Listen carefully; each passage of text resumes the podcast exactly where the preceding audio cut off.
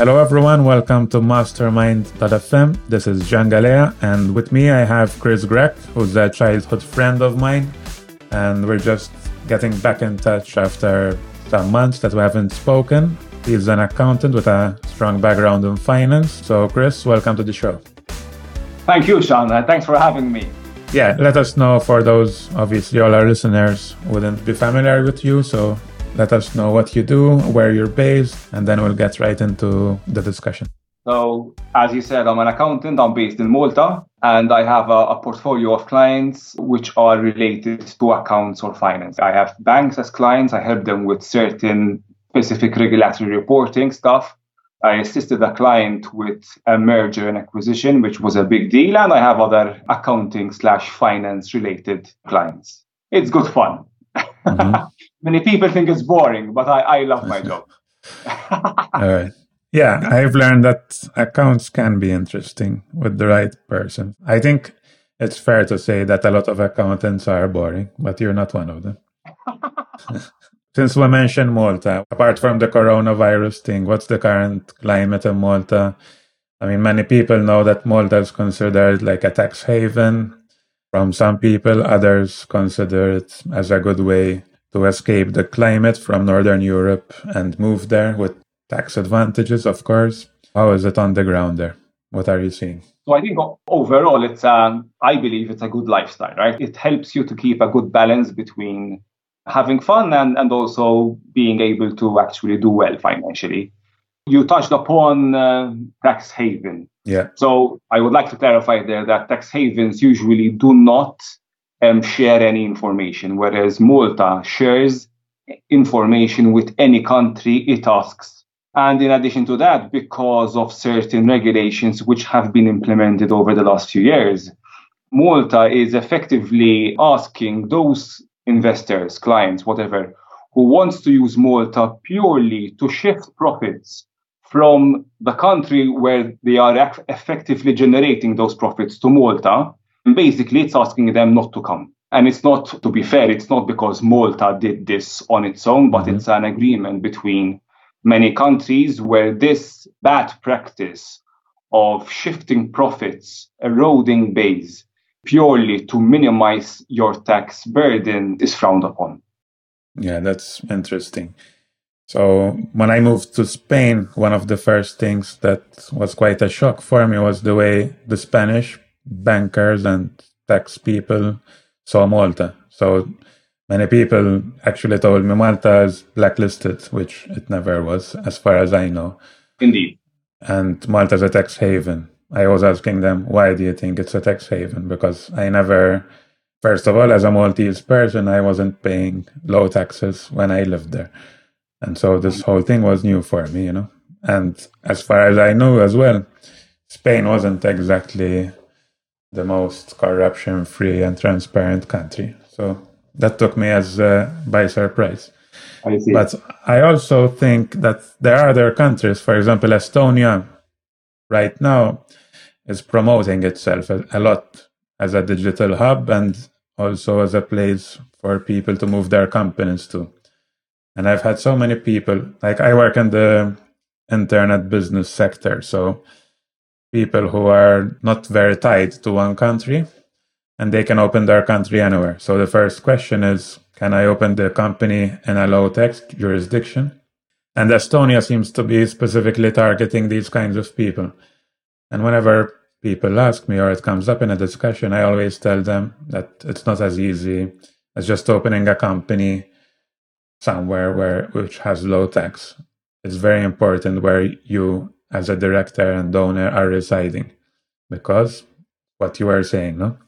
Now what you are saying applies to big companies who shift profits to malta or who would want to do that but it also applies to the sole consultant who's a digital nomad and wants to set up a company to avoid paying taxes at a higher rate elsewhere. It applies to both indeed yes we as practitioners now are obliged actually to report a client who we think is effectively transferring taxable profits to Malta to save on taxes purely when there is no reason to actually. So, exactly. So, when you create a company in Malta or Estonia, why did you do it? Did you do it because you're living there or because your offices are there or just because, you know, you just want to pay less tax? If it's the latter, it's it's mm, bad practice and you will be reported. At least that's the rule. To be fair, also, I think maybe this is quite recent because I've heard a ton of stories of companies doing that in the past. And while it was never openly advertised as so, I think everybody knew of the virtual offices and the companies in those virtual offices. Plus, there's the other scheme for the high net worth individuals, which was also abused in the past. I'm not sure if this is still the case, but that was also abused. And countries like Germany also were up in arms about this stuff. But when you say it was abused, because uh, you know I've met cases where people have taken applied the high net worth scheme. If Malta wants to attract certain key people in gaming and banking and the industries we want to attract, if you don't have them, if you don't have these key people, um, basically your ecosystem of that that you need to be able to see it grow and flourish will not grow because you you know an ecosystem needs everything needs low level employees needs key employees and it's really hard to attract those.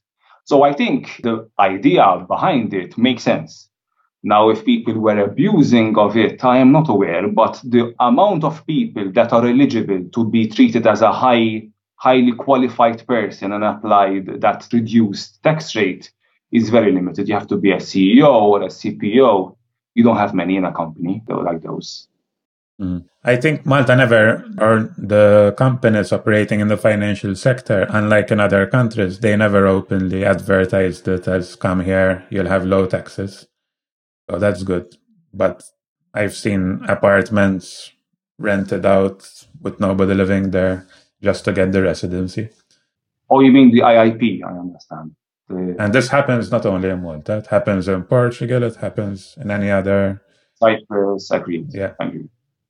So I think it's good that as practitioners, at least, you're taking the right steps and not encouraging this. Definitely. Those are short term clients, John. They will not be with us for a long time. Given the climate, yeah. then they're, they're short term clients. Yeah, and that's something I've said before that Malta cannot build an economy on these types of incentives because at the first change of another jurisdiction, the whole economy might collapse if all these people move elsewhere, if that's the only thing that attracts them. Mm-hmm. You know? Look, the tax regime in Malta helped us to start off, right? Without giving that flavor that, you know, something which actually attracts you to Malta to actually start off. And we wouldn't have started in the first place. But now that we have inertia on the system, we need to transition as fast as possible to businesses which require a lot of presence in Malta. And that means it's not just, you know, increasing the tax rates. It means that we have enough employees who are knowledgeable enough to support the industries that we have. And unfortunately, our schools, for example, don't really emphasize the skills that we need, right? If you take Eastern European countries, they focus a lot on mathematical subjects, on IT subjects, yeah. and that makes them a great candidate to build an IT business over there. In Malta, I don't believe we have all the criteria, all the ingredients that are required to build an IT business in Malta, but we still want to attract IT business in Malta. We did so by applying lower tax rates and by, you know, trying to attract key employees to come to Malta, but that's all short term. We need to change the way we do things in the long term, and I think we haven't done that enough. 100% agreed. And like it was coming to the next question about who the ideal candidate to open a company in Malta is. I, I have several friends who own IT businesses. And while Malta would have been maybe very attractive in the past, now they seem to think that places like Bulgaria, Romania, with low tax rates, 10% in Bulgaria, for example, and with talent available, that's a better candidate for them compared to Malta. Also, one has to keep in mind that the level of spoken English and written English in Europe is advancing very rapidly in many countries. So whereas Malta had a very good advantage on that aspect in the past, I don't think it's longer the case. You make a good point on that, yes. So who would be the ideal candidates for opening a business in Malta? And let's focus on software companies and these kind of digital companies that you know I'm more familiar with. Would would it apply at all, or are you? Uh, do you think it applies for huge companies? I don't think size is the matters. I think Malta's edge is that it attracts those companies who would like to have a good regulatory environment. I think Malta has done very well in that area, right? It has started off with the shipping scheme, sorry, with the shipping register. It also built the register also for planes. It has regulated very well gaming. It has tried to regulate blockchain, but I don't think it makes sense to actually regulate blockchain. Blockchain is not meant to be regulated and also is not meant to be linked to one country. You know, it, it's meant to be dispersed everywhere.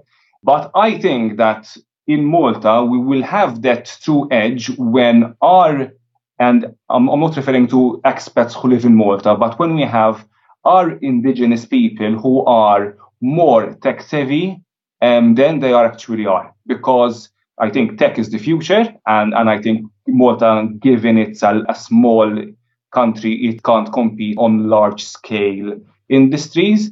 So, given that tech is a good candidate, I think we should be investing in that, and we will be able to compete once we have a more holistically educated workforce. Let me give you an example, right? I'm an accountant. And every time I interviewed someone to work for me as an accountant, I asked him about Excel, right? Do you know Excel? Yeah.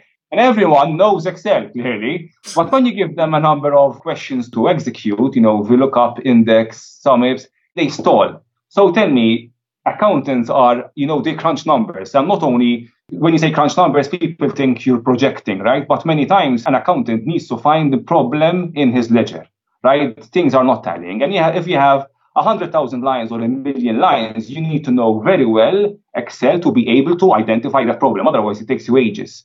And if accountants don't know how to use Excel, it means that they've learned a lot of theory, principles, IFRS, and so on, but the main skill that they need don't know it. So I think we need to really rework and rethink how our educational system works.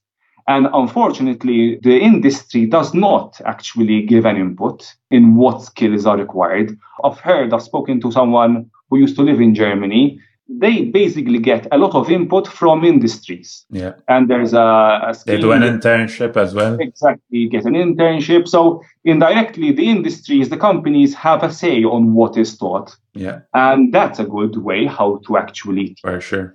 Right, someone who, who you know nurture exactly that person who you want to work for. Agreed. So, and since we're both into investing to make this transition, since you also yeah. mentioned blockchain, how real or fake is the blockchain island thing? Malta tried to regulate two areas, right? Exchanges, which mm-hmm. I think has in on paper become the exchange capital of the world. There are, in terms of volume, we process the largest volume in the world. But I think that's on paper. I think in truth, exchanges will be present in those countries where they can get the right um, skills. And I don't think Malta has enough people who understand crypto, who understand the maths and the theory behind blockchain, right? And, and how it works out. When I teach people on how blockchain works, to them, it is completely new, right? But I'm sure if I had to do the same course in Romania, and um, they would understand it. You know, cryptography has, has been with us since the 1970s. Yeah we should know about it, right? But if you don't have the basic ingredients on how blockchain and the mathematics behind it works, it's going to be hard to get security people. It's going to be hard to get IT people who know the subject. So it's impossible to get really and truly the exchanges to be present in Malta. They just applied for the license so that, you know, it's a marketing, unfortunately, it's a marketing ploy from their end, you know, to get the stamp of approval to be in Malta. And the second area which Malta tried to regulate were ICOs, and ICOs were a hot bubble, and and, and yeah. you know they're over. So yes, unfortunately, the blockchain island is no more. Officially pronounced dead by Chris Grech. so let's talk about investing, and we're now in the times of coronavirus without getting too much into trying to predict the future, but being realistic given that we're in these hard times. What kinds of investing are you excited about for the next few months or years? I think the more the uncertainty, the more powder you need to keep dry. Yeah. Right. So being fully invested right now is maybe not a good idea. And secondly, there is so much volatility in the market that being leveraged is also not a very good idea. Can you explain the concept of volatility and leverage for those who might not be familiar with it? Of course. So, um, leverage is when you basically buy stocks or bonds when you don't have the money. And you can do them through a very many different ways. You can either buy options or buy futures. You can do a variety of ways. But it means that if there is a, a relatively small movement in the market, you will get basically burnt out. If you had 5,000 in, in your account, you would basically have lost it. And however, in hindsight, right, if you had the liquidity to remain with your positions open, you would have made profits. But if because you had to close your positions because you're basically liquid and, and insolvent, you basically lost your choice. So the key is to not be leveraged and to be able to weather the storm. Is there any situation for the small personal investor when you would suggest using leverage? Because to me, so far, it just seems like gambling. I haven't seen an actual good use case where I would be comfortable with the risk. Look, in principle, right, leverage is something we do every day. When we buy a house, we and we take a loan, we have leveraged our purchase, right? With 10% of the value of the house, we bought the house. So sometimes leverage is fine. But when you buy a house, the volatility, the variation in the price of households is limited, right? And therefore it's fine. But imagine you bought a house today for 100,000 euros and you put 10,000 in, right? And tomorrow the price, the, the price of the house is worth 50,000 euros.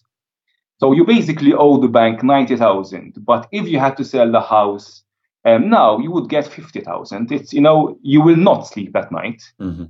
And these cases happen and happened in the past. Happened in the real estate Maybe not market. in Malta, but in Spain, this was uh, one of the biggest issues in the latest crisis. You're right. You're absolutely right. But imagine you get a call from the bank, right? Pay your loan. What you'll say is, listen, I can't pay your loan. Please wait, right? But in the stock market, you will not get a call and you will ask them to wait. They'll tell you, you know, you put 10,000 in your account, you've lost it all. Thank you. Goodbye. But it's a pity, right? Because if you were able to wait for a year, that 10,000 would have become 15,000. And that's why I think it's key not to be leveraged because you will be much worse off than you actually.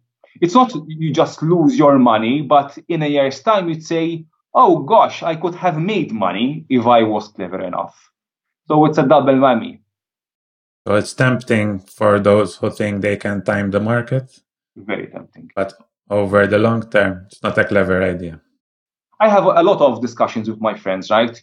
People will tell me, sell property now. And this would have been a conversation six months ago, right? Mm-hmm. Because the property market is, is going to tank. You will never know when it will tank. It might tank, but it might tank in five years' time, right? And it means that you've lost five years of rent. And it means that when it tanks, it will tank by 30%, which will basically um, bring you down to the price right now. And you would have to pay tax to sell your property and buy it again. So mm-hmm.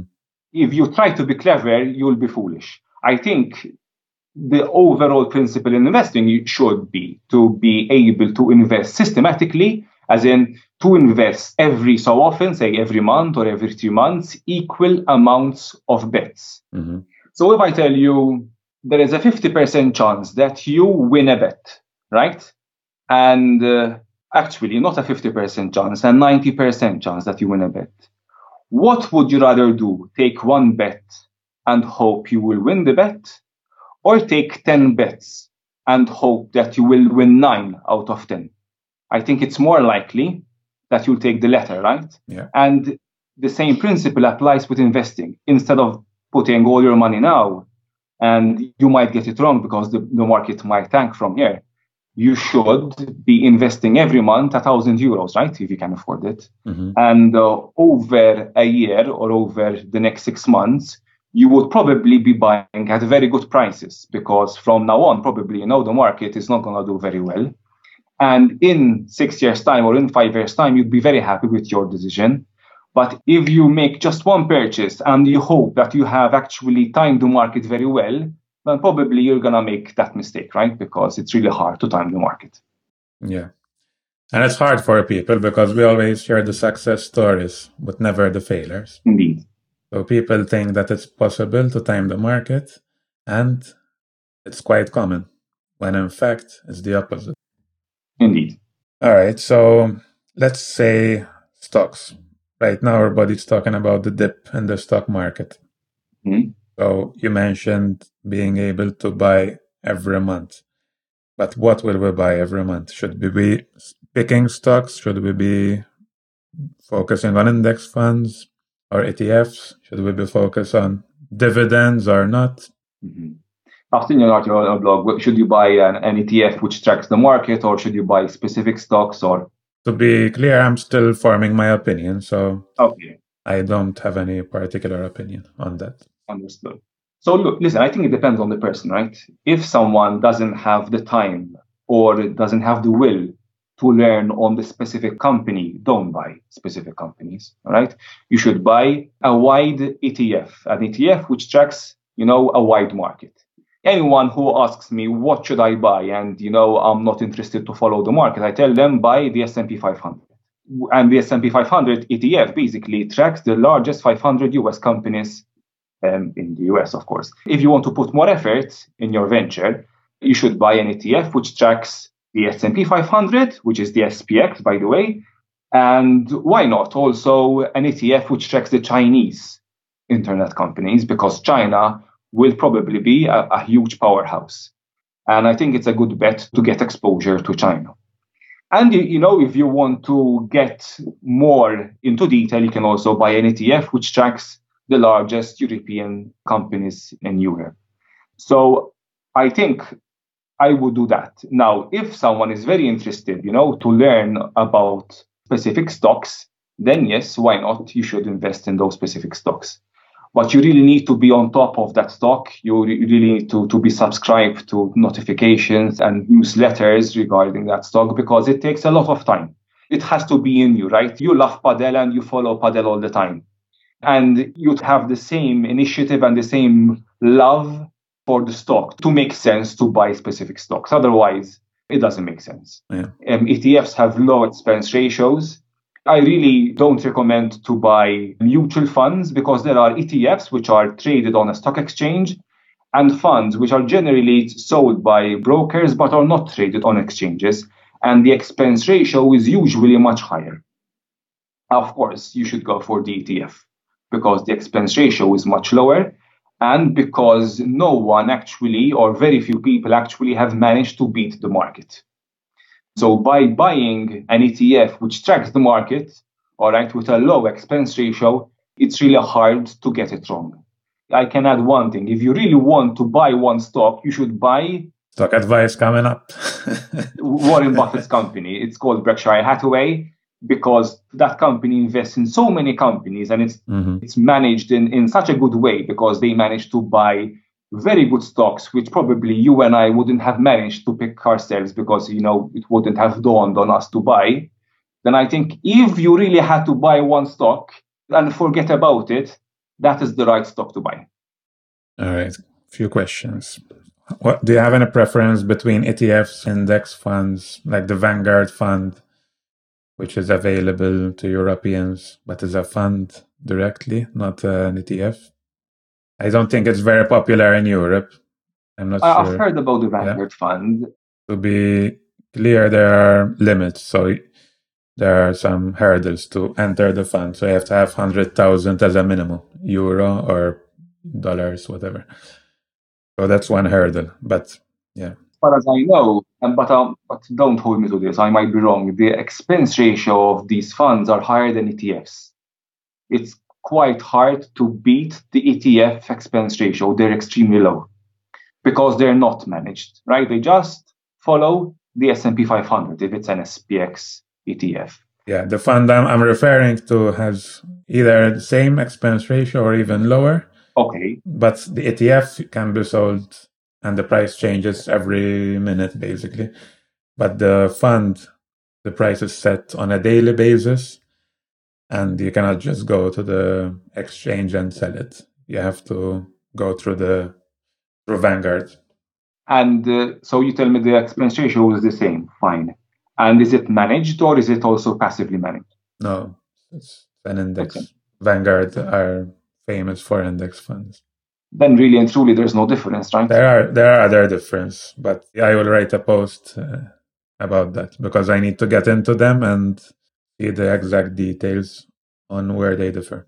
Okay. But one thing that is also worth considering is whether, I don't know what happens on an ETF level, whether they reinvest the funds, the dividends or not. I think it depends on the ETF, right? I, there are so many different ETFs. For example, there's an ETF which tracks the market 3x. So if the market goes up by one euro, you get three times. So many different ETFs, right? You just. And then many people actually there are books that focus on buying only dividend stocks, mm-hmm. stocks that give a dividend, and they kind of attack this culture, this trader nation culture, where everybody is buying in the hope of selling at a higher price next year or the year after. Very short term thinking, and again, trying to get timing the market in a way as well. What's your view on that? Imagine you buy um, an old car, right? A vintage car, but you can't use it as an investment. And it will give you no reward, of course, no no cash flow because they don't produce cash flow. So you question yourself, and you know you're building an investment portfolio, and you you don't plan to sell it. Probably you you'll give your car to your kids, right? So what's the use of that investment? You got nothing from it. Whereas if you buy an investment which at least pays cash flow, at least you know that you're getting something in it, right? Because okay, let me go just go back one step. I don't believe in buying and selling. If you bought a Van Gogh, why should you sell it, right? To buy another Van Gogh, why? Why?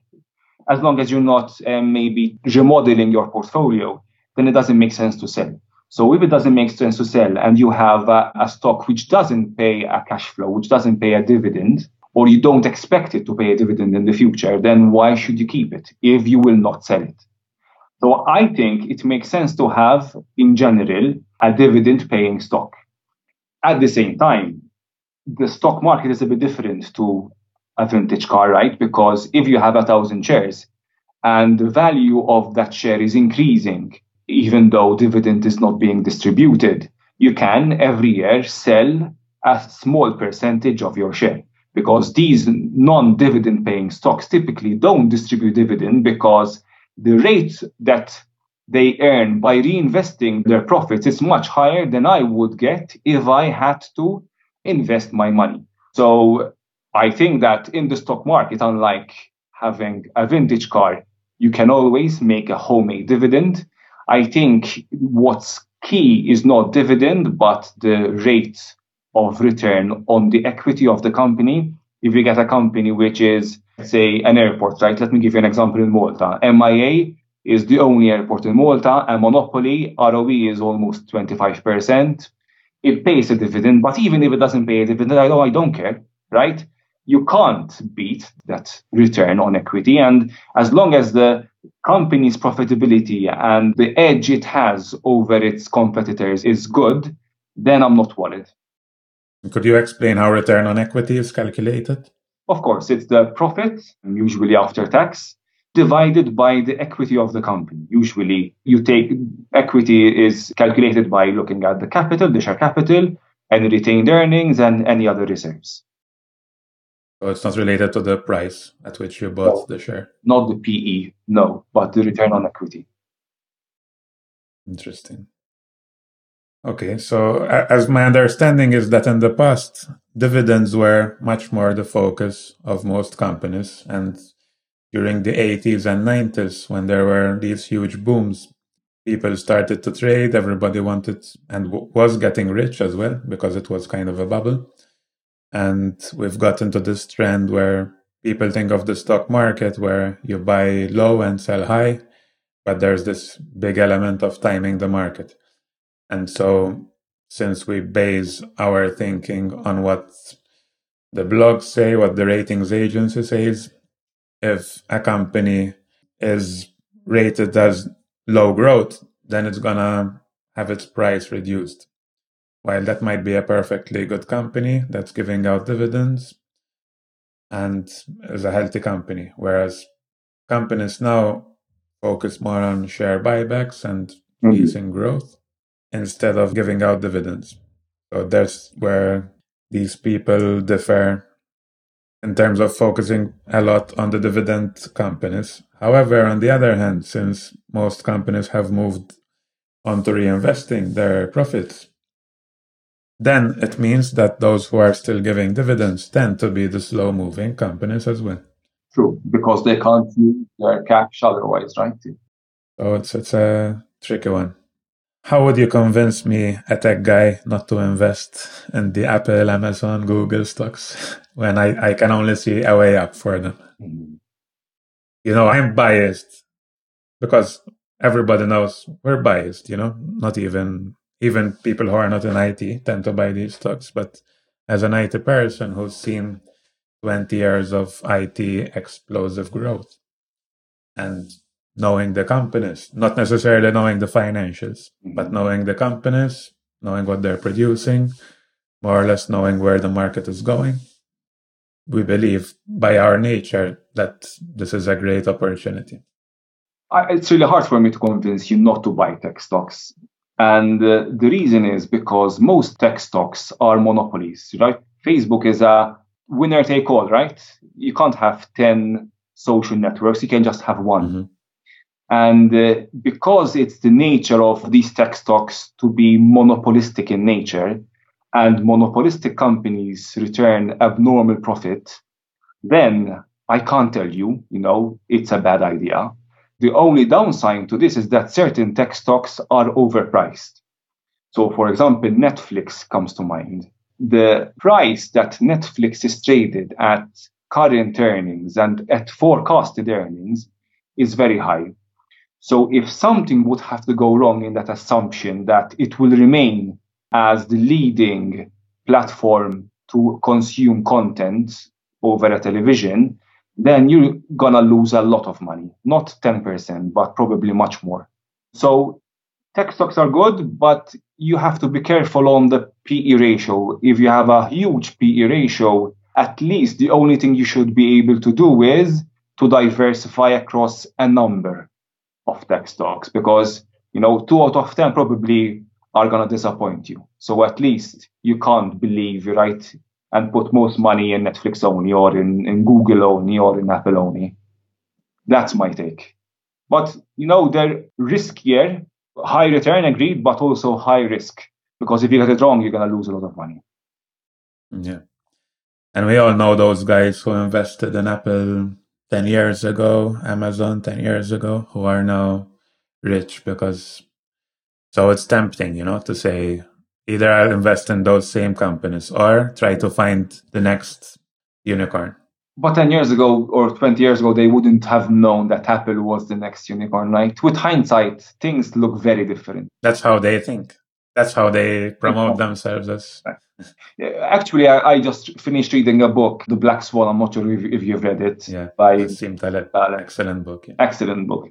And uh, it's really high, difficult because hindsight actually affects your judgment, right? You think yeah. that you should have done this, but it's basically that's your narrative, which is being squared with the past and not your thinking, not your understanding of how things work.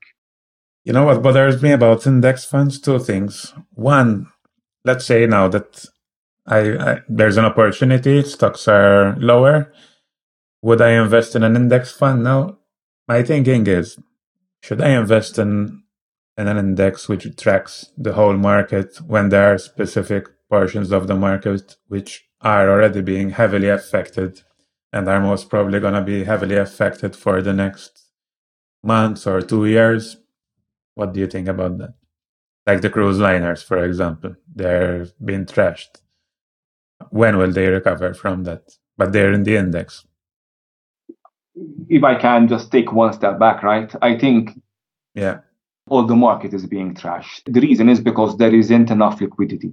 People right now feel that cash is king, right? So they'd rather sell their investments and keep their powder dry because probably there'll be opportunities to buy a, property at a very good price or buy stock at a very good price. So I think you can't get it wrong by buying an S&P 500 index fund because you'd be buying at a time where everyone is fearful.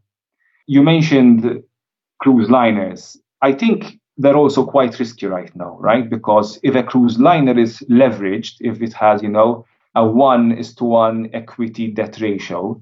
What I meant though, that they would still be in the index that you would be buying. Oh, I see. Oh, I see. And basically, you, you wouldn't want them, right, in your index? I'm buying trash, you know, part of the whole package, which has some very bad apples in it fine. But I think the, the weight, right, of bad apples is so low that I, am not really worried about that, to be honest. And even though they're bad apples, the price has been stretched so much that probably it's not such a bad investment. I'm not saying buy, all right, these type of stocks, but probably the market is already discounting the fact that these companies will suffer a lot over the next two years.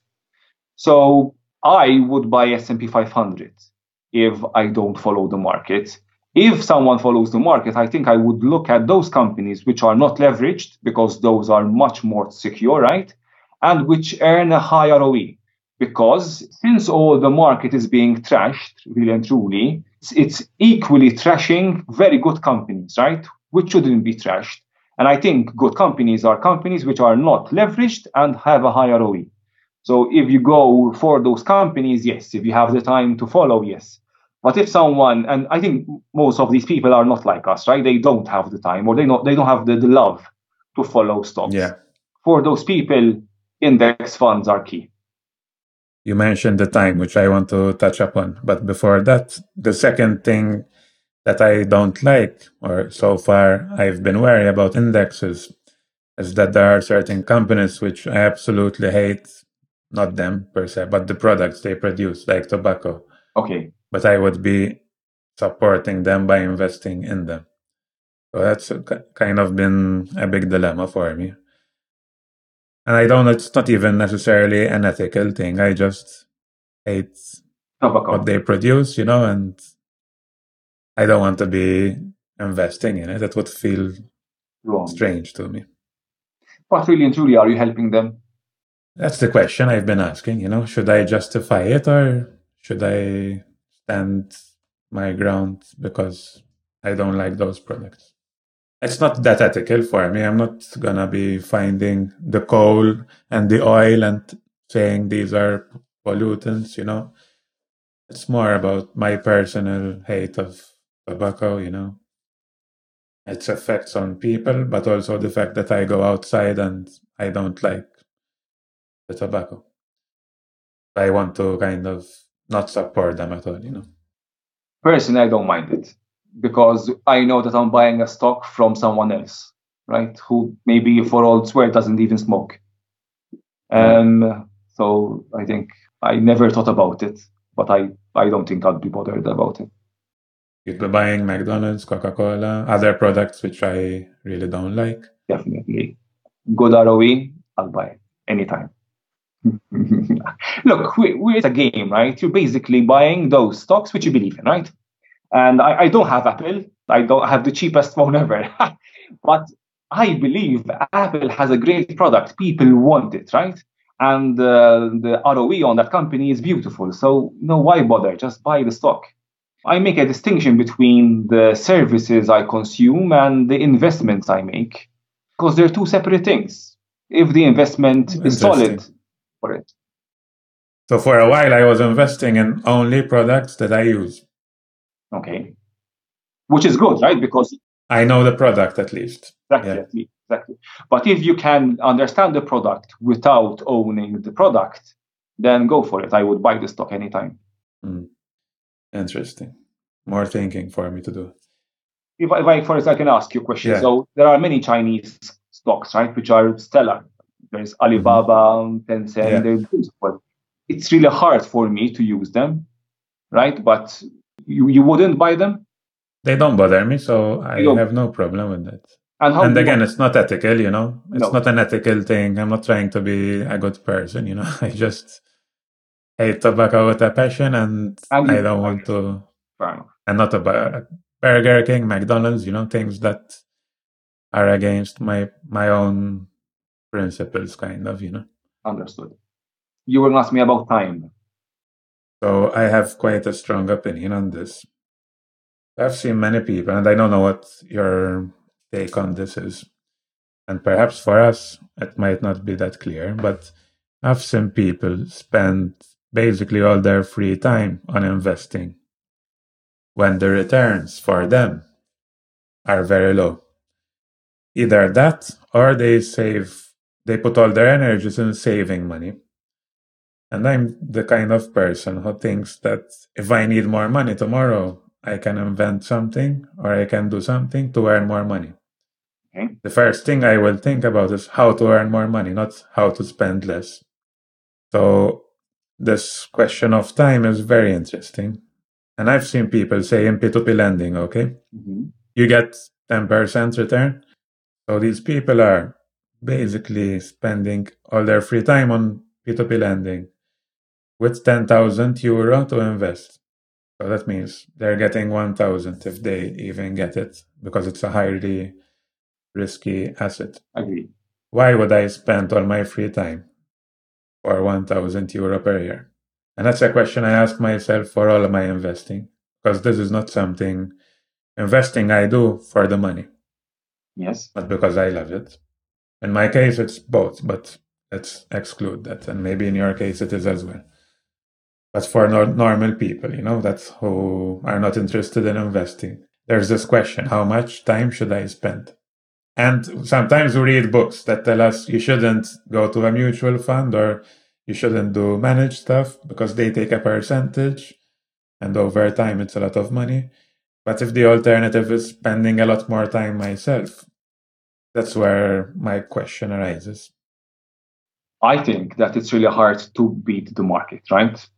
So if that is true, okay, then you can get around a 7% return on average every year by buying an index fund, you know, an S&P 500 fund and you can forget about it.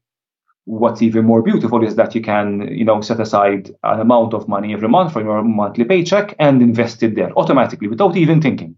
The price could be very high, the price could be very low. So I don't think it's a question of time. Those people who don't invest probably is because they want to spend the money and not invest it. I think it's really hard to have people not investing because of time. I think you need an initial investment to learn what even most people don't even know what an index ETF is, you know. Fair enough. But if someone is listening to this podcast, right, and understand this, it's enough for them. You do, they don't have to worry about anything else. Just put money there. You're basically buying into the largest 500 US companies in um, in, in, yeah. in US, of course. And I think you're sorted. Coming to the question of time, right? maybe right now it doesn't make sense to invest so much time to get 1000 euros in your case in your example's case but if your money continues to accumulate and you continue to put more money in your portfolio maybe at one point it will make sense right and in my case and probably even in your case even if it doesn't make sense you still do it because you love it right between yeah. watching facebook and looking at facebook or looking at an article on, on seeking alpha, sometimes I prefer to do the latter. Not always, but sometimes I prefer I'd to do the latter. Almost always. so I think it's a question. It's it's never not never a question of time or a question of how much interested you are. The less interested you are, the more you should put your money in S&P 500. That's it. Yeah, I think the time problem is for those who are trying to maybe because when I think of index funds and investing in the way we've been talking about, I think of it as something long term, right? 10, 20 years to build a, a pot of money yes. for future scenarios. But when people spend so much time on, on investing, I think it's usually because they want the quick return. They want to time the market. They want to invest in risky assets, try to lower the risk by gaining more knowledge. And that's when I, I question it. I say that probably if they did some freelance work, they learn much more than a thousand euro. Agreed. You know? And then when you have a lot of money, you can get good returns. And even in short term, you know, because if you have 1 million, 10 million, those kinds of assets, you invest at 10% per year, it's almost a game changer. Even just the most low risk investment is a game changer with the amount of income you get per year. Agreed. So, what else? Investing. What excites you apart from stocks? Anything else? I don't buy bonds. I actually prefer a property over a bond. Mm, interesting. Because a property, to my mind, is a bond with an embedded equity instrument in it, right? It pays if you, of course, buy a property to rent it out, you have that bond like feature, but the value of that property will not be fixed like a bond is. And property prices are generally driven by increase in GDP, right? If I earn right now 20,000 euros per year, and that would be an average salary, then the average property value should be 10 times as much. That's the average, that's the median uh, multiple across the world, actually. So I didn't know this. If there is an economy with a median salary of 20,000 euros, the typical property value is 200,000 euros. Now, if over 10 years the median salary will increase to 30,000 euros, you've made basically 100,000 euros, 300 minus 200,000. Whereas with a bond, you wouldn't have made that gain. The downside to owning property is that it's illiquid, right? If you need cash right now, let's say there's Corona and I've lost my job, right? And it's hard to diversify as well. It's not diversifying. Okay, fine. It's, diversification is key, but it's important to have liquid assets as well because property is liquid. You can't sell the property, you know, to finance the next six months of, of personal expenditure. But if I had some property and some stock slash bonds, at least even if I might lose some money, I'd be able to continue finance my monthly mortgages, my monthly expenses, and so on. So I think you need to have a, a combination of both, especially, for example, in Malta, we had up to now um, a situation where the property market went through the roof, right? And as I was saying in the mm-hmm. beginning, it's really hard to know when that bubble or when that price increases will deflate slightly. Yeah. So instead of saying I'm gonna sell my property and you know hope for the best, you should have enough liquid assets to be able to weather the storm because in 10, 20, 50 years time, the property market will not go down, it will go up. Yeah, maybe my thoughts are a bit different on property because my strategy has been, and this is not common in Malta, but here in Spain and in other countries, it's very popular. It's grown very popular over the past two, three years, actually. Okay. Investing in several properties through crowdfunding, real estate crowdfunding platforms. Okay. So the money I would have spent on an apartment is now invested across properties in Spain, UK, Portugal, Italy, the Baltic states, so I and the, second thing about that's the diversification is obvious. And that's where you have to also spend time studying then. That's where the time issue comes in because it's one thing buying a property in Malta because you've always lived there. And one thing, should I buy a property in the Baltics? I know nothing. I need to investigate their economy. Absolutely. What kind of properties they have. Which areas? A lot of things. Mm-hmm. The platform itself, so a lot of time goes into it. That's the downside. But on the other hand, I get diversification and I have also the secondary market, which is basically when you buy a property, you buy kind of sh- shares in that property. Mm-hmm. And then you can, at any day, point in time, you can put them for sale. Same thing as you would do with stocks. And others will buy those shares. Can I ask you um, a couple of questions on that? Yeah. you would be exposed to the property per se or to a company owning the property? So there are different ways of doing it. So there are platforms or deals on a platform. Platforms might offer different deals. There are the loans. So you're offering a loan to a developer. Okay. To do a refurbishment or a property from scratch. And then within that category, there are different uh, types of loans, like uh, first uh, term, first tier, second tier, whatever. Then there are companies where you're investing and you're a part owner of the property. Yes. Directly. Okay. And the, the company basically buys the the property, On and then they they are also they are also part of the owners. Okay. They reserve the rights to manage the property. Okay. Because they will be doing the refurbishments, and they it's basically flipping in that case. And there are others where a structure is put in place, an SPV, special purpose vehicle, mm-hmm. very popular in the UK, for example, where that company buys one property and you obtain shares in that company. Oh. And then whenever, and then there are, there's a plan in place usually for the property, like refurbish, rent out for five years. After five years, there's a vote taken. We decide to sell or to keep. Understood. Okay. But during that time, if you want to sell, you just sell, sell your shares. Okay. My only concern would be if I'm actually exposed to the company per se. What if that company is mismanaged or, you know, yeah. that, that's my only concern.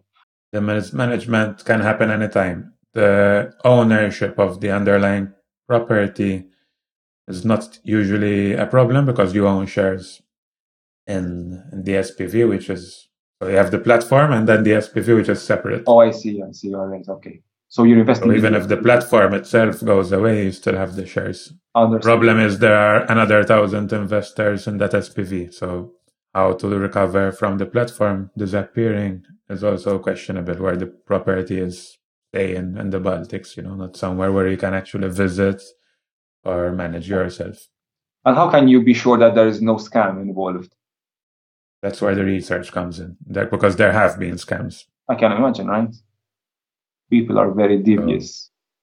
So, yeah, people have lost money, and you just have to put in the time. Okay. It's also very interesting. So for me, it was extremely interesting because I took it as a learning okay. experience. So I had to learn all about properties, then the different markets, and through property, I think it was the only way to really get to know the different economies around Europe. Fair enough. What's your typical return or target return on, on this investment? It's been all over the place, you know, like maybe two years ago in Spain, in Barcelona or Madrid, I would have told you 20% on the flipping within eight months. Now, nothing, you know, because everything's stuck. Uh-huh. I've got I've had properties on the market for three years already. So on the market meaning to be sold, right? That's what sold. They're ready, but there's no buyer because there was the Catalonia independence thing. Okay. Now Spain is not doing very well. I see. So you just have to wait. In the Baltics, it was more regular. Okay. 10, 12%. UK, I invested, it was doing very well. Then Brexit happened. So values. Then it depends where in the UK as well you invest. So UK, the London area was already quite inflated in terms of prices. So that didn't do so well. The student housing was doing very well. Okay. Then again, Brexit will have to see the effect on the student population because many of the UK students going for the upper end apartments tend to be Asian or European. Okay.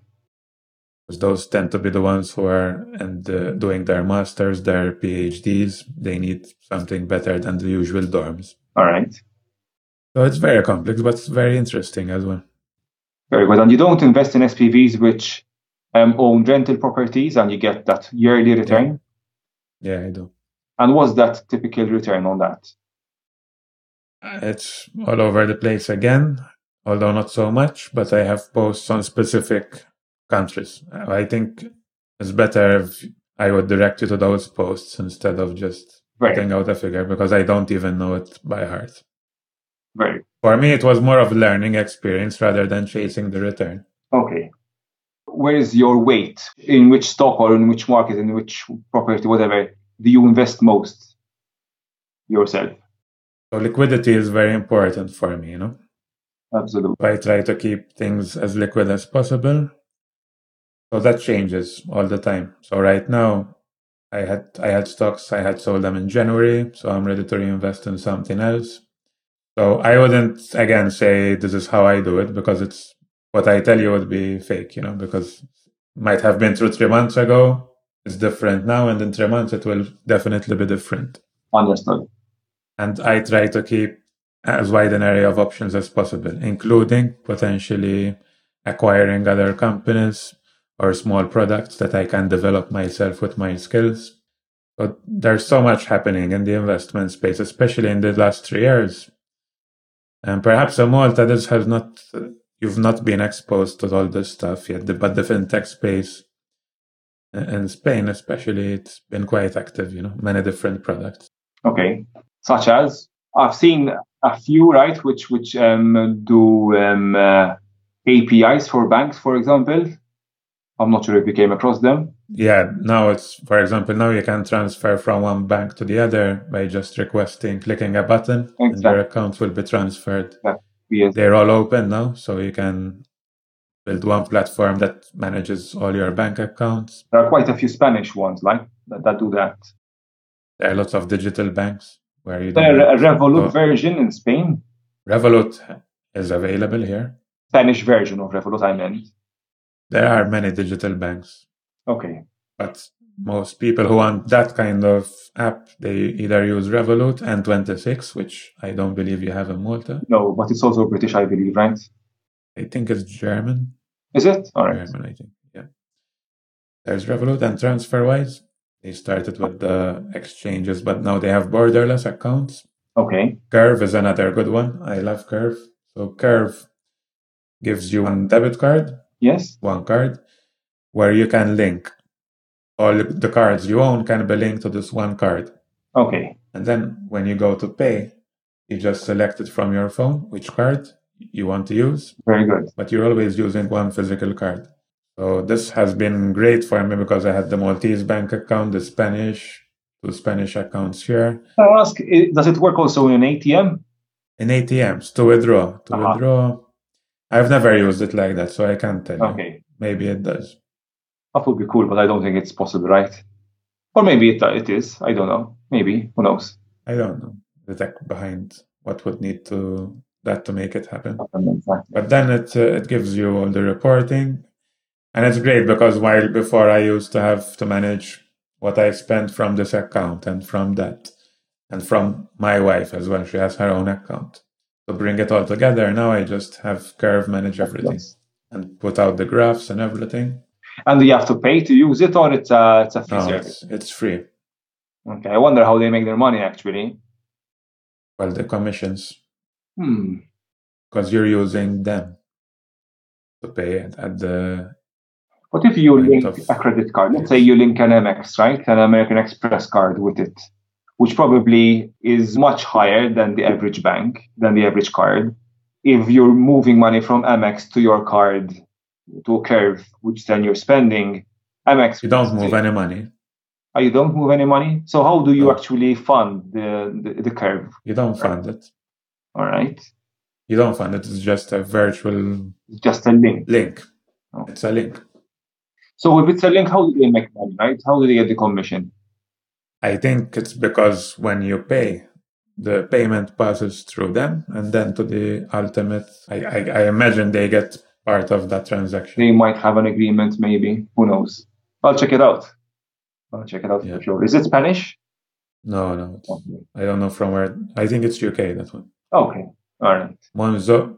Monzo is big in the UK. Monzo, yes, I've heard about that. Yes. I invested in the the crowdfunding campaign. Did you? That. Oh, good yeah. for you.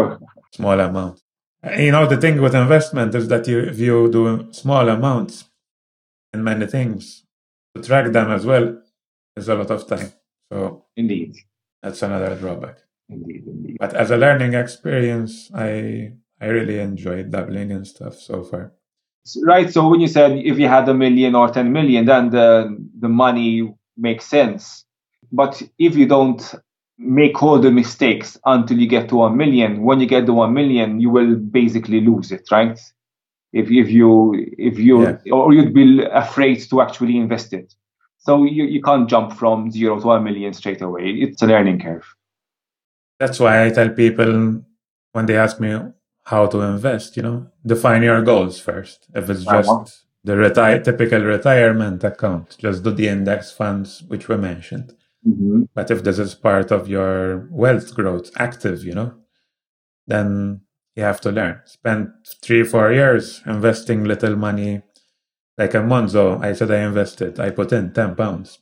if it goes up hundred times, it's irrelevant to me, you know. Exactly. But if I lose that ten pounds, I'll hurt. Exactly. Because that's human psychology. You're right. You hurt when you lose something. Once I learned a very important lesson, which I still apply it every day. I was in London, and there were these. There are people right outside, and they're playing games, and they offer you to place a bet and there was this guy who was shifting cards, and I was so, so sure I've seen his card. I, I thought he made a mistake actually, so I said, let, let me put some money. Very popular scam in Paris. Yes, very I've exactly. I put, I, I forgot how much I put initially, but then he said, put more. And I was so sure I saw the card, right, that I put more. And of course, then he screwed me over. But it, uh, it was an expensive lesson, but it's it served me well because even when I buy a stock and I say, you know, this stock is going to do very well, I keep myself from actually getting more exposure to that stock because something will or might go wrong. You, you, you can never know, right? Even Apple. Think of BlackBerry, right? BlackBerry was the was the king in smartphones, but it it, it fell off it, its chair. So I think I've learned a huge lesson there with a very small amount of money, relatively speaking, that you should never put your eggs in one basket. I know it's easy to say, but it's very hard not to implement. It's very hard to implement. And since we mentioned it, I think it's very much worth emphasizing that you will make mistakes. Every big investor made mistakes, and the mistakes are part of the learning process. Agreed, agreed. In business, I've invested money into things that didn't ever come to market and were useless, but those lessons helped me build the next product, Definitely. which was successful. It's about learning from the lessons. Agreed. Not not making mistakes. And unfortunately, the education and the system is not also built to fail gracefully.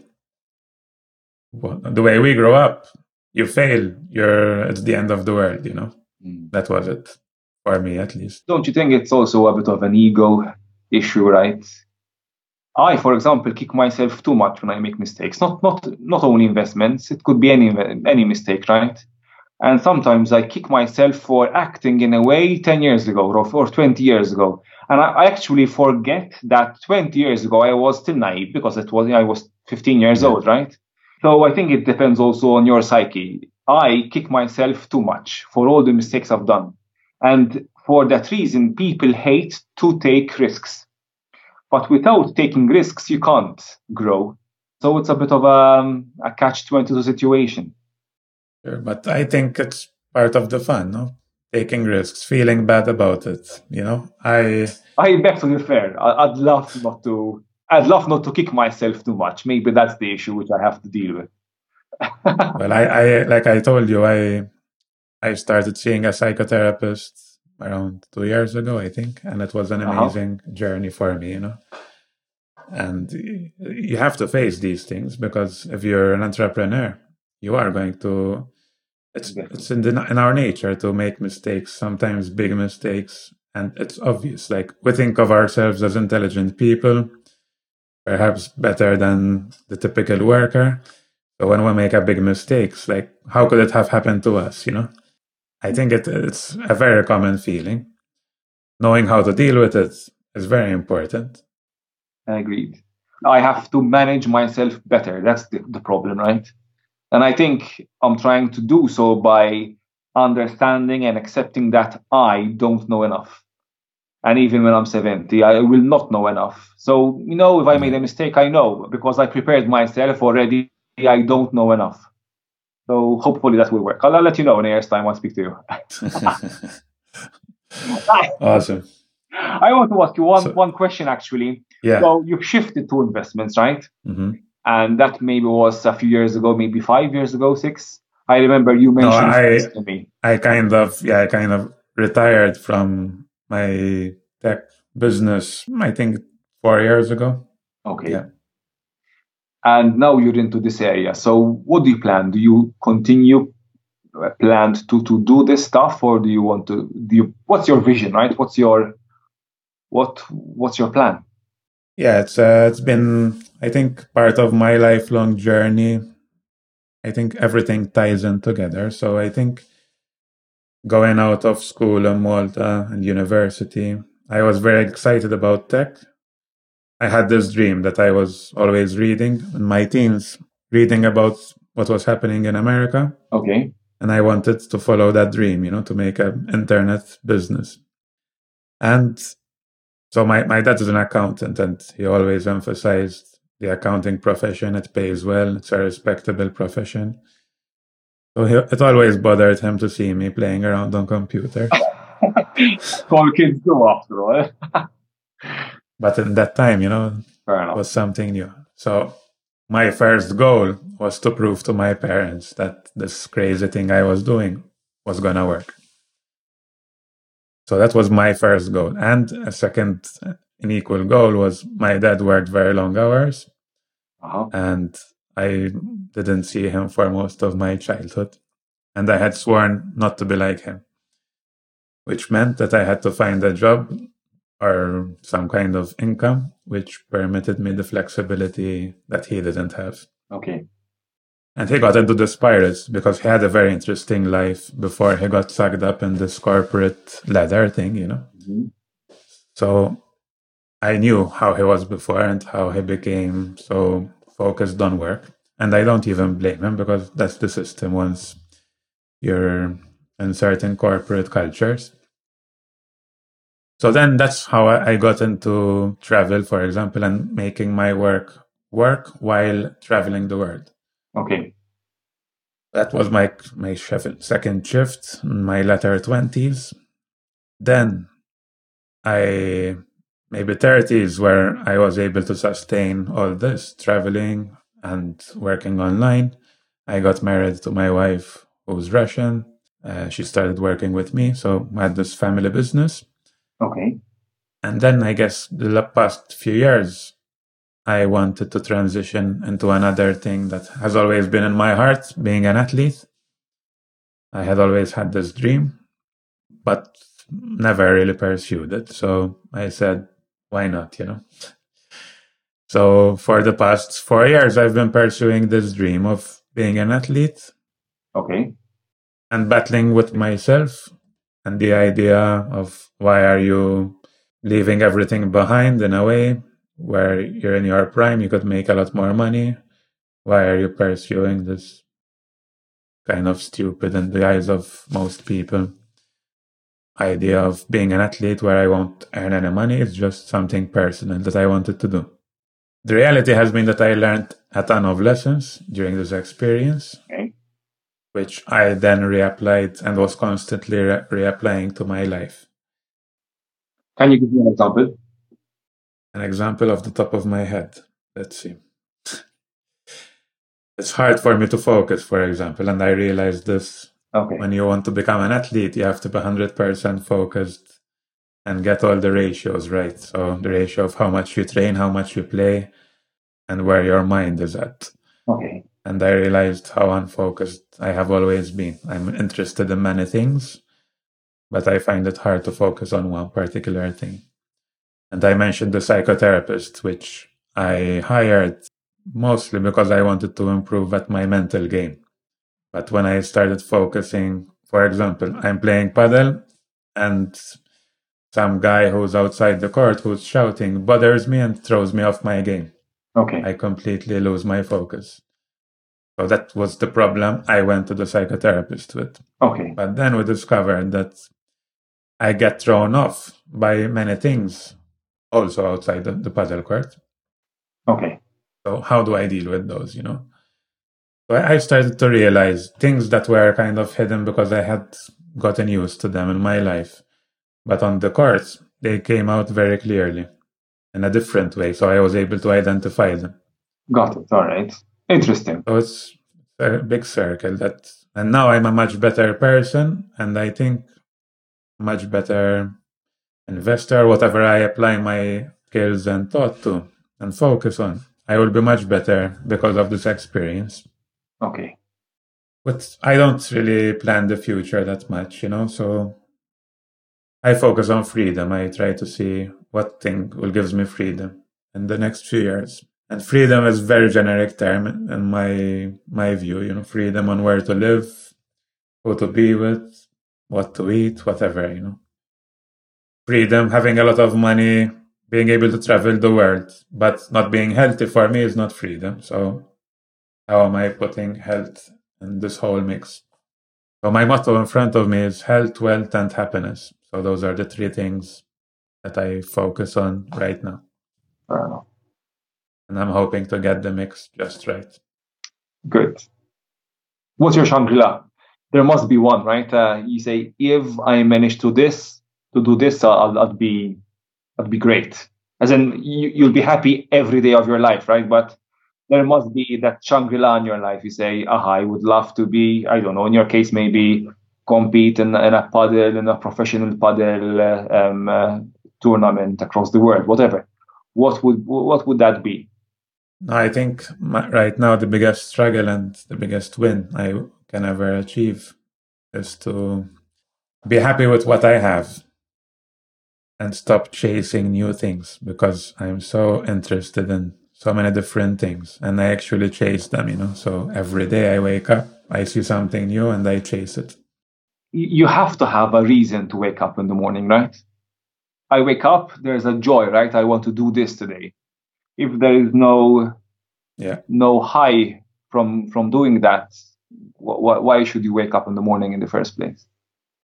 Yeah it's it's it's tough because it's not something that's bad and should be eliminated. All the bad things and the best things the best and worst things in me are two sides of the same coin. Like for everyone of course.